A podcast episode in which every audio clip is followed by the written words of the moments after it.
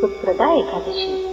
युधिष्ठिर बोले श्री कृष्ण कृपा करके पौष मास के शुक्ल पक्ष की एकादशी का महात्म्य बतलाइए।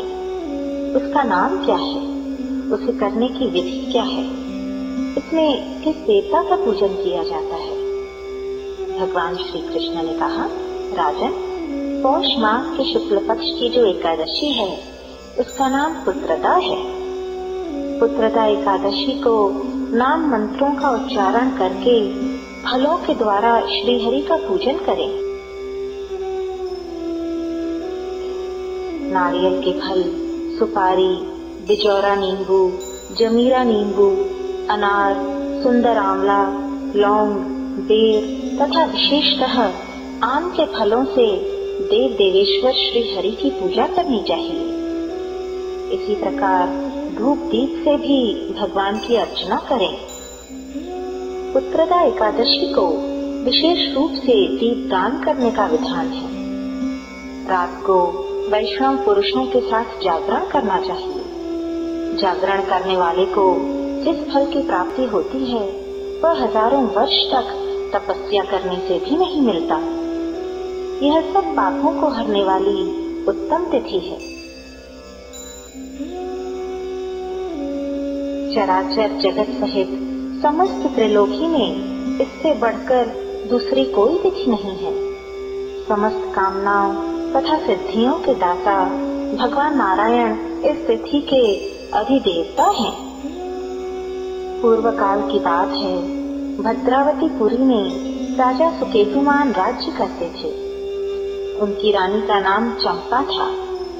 राजा को बहुत समय तक कोई वंशधर पुत्र नहीं प्राप्त हुआ।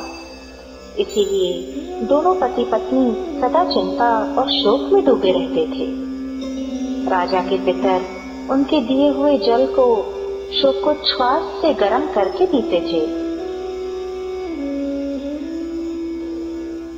राजा के बाद और कोई ऐसा नहीं दिखाई देता जो हम लोगों का तरपा करेगा।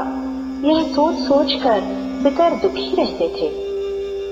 एक दिन राजा घोड़े पर सवार हो गहन मन में चले गए। पुरोहित आदि किसी को भी इस बात का पता न था।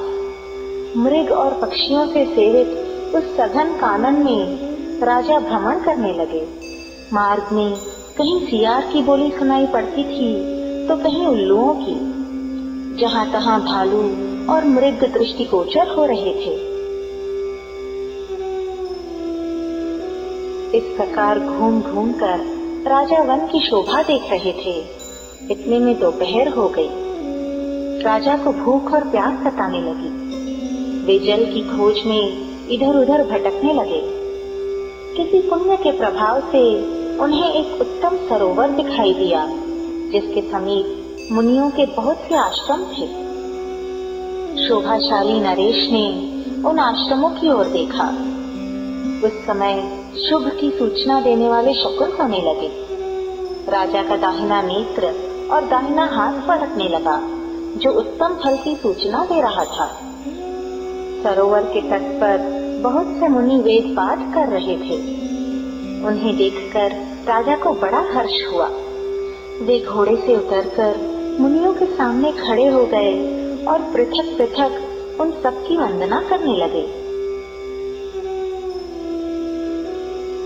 वे मुनि उत्तम व्रत का पालन करने वाले थे जब राजा ने हाथ जोड़कर बारंबार दंडवत किया, तब मुनि बोले, राजन, हम लोग तुम पर प्रसन्न हैं। राजा बोले, आप लोग कौन हैं? आपके नाम क्या हैं? तथा आप लोग किस लिए यहाँ एकत्रित हुए हैं कृपया यह सब बताइए मुनि बोले, राजन, हम लोग विश्वे देव हैं यहाँ स्नान के लिए आए हैं। माघ मास निकट आया है। आज से पांचवे दिन माघ का स्नान आरंभ हो जाएगा। आज ही पुत्रता नाम की एकादशी है, जो व्रत करने वाले मनुष्यों को पुत्र देती है। राजा ने कहा विश्व देव का, यदि आप लोग प्रसन्न हैं तो मुझे पुत्र दीजिए। मुनि बोले, राजन आज पुत्रदा नाम की एकादशी है। इसका व्रत बहुत विख्यात है। तुम आज इस उत्तम व्रत का पालन करो। महाराज, भगवान केशव के प्रसाद से तुम्हें पुत्र अवश्य प्राप्त होगा। भगवान श्री कृष्ण कहते हैं, युधिष्ठिर, इस प्रकार उन मुनियों के कहने से राजा ने उक्त उत्तम व्रत का पालन किया।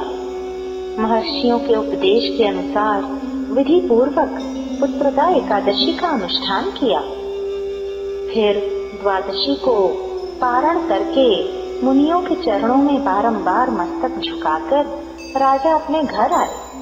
तदनंतर रानी ने गर्भ धारण किया। प्रसव काल आने पर पुण्य कर्मा राजा को तेजस्वी पुत्र प्राप्त हुआ, जिसने अपने गुणों से पिता को संतुष्ट कर दिया। वह प्रजा का पालक हुआ। इसीलिए राजन पुत्रदा का उत्तम व्रत अवश्य करना चाहिए। मैंने लोगों के हित के लिए तुम्हारे सामने इसका वर्णन किया है। जो मनुष्य एकाग्र चित्त होकर पुत्रदा एकादशी का व्रत करते हैं, वे श्लोक में पुत्र पाकर मृत्यु के पश्चात स्वर्गगामी होते हैं।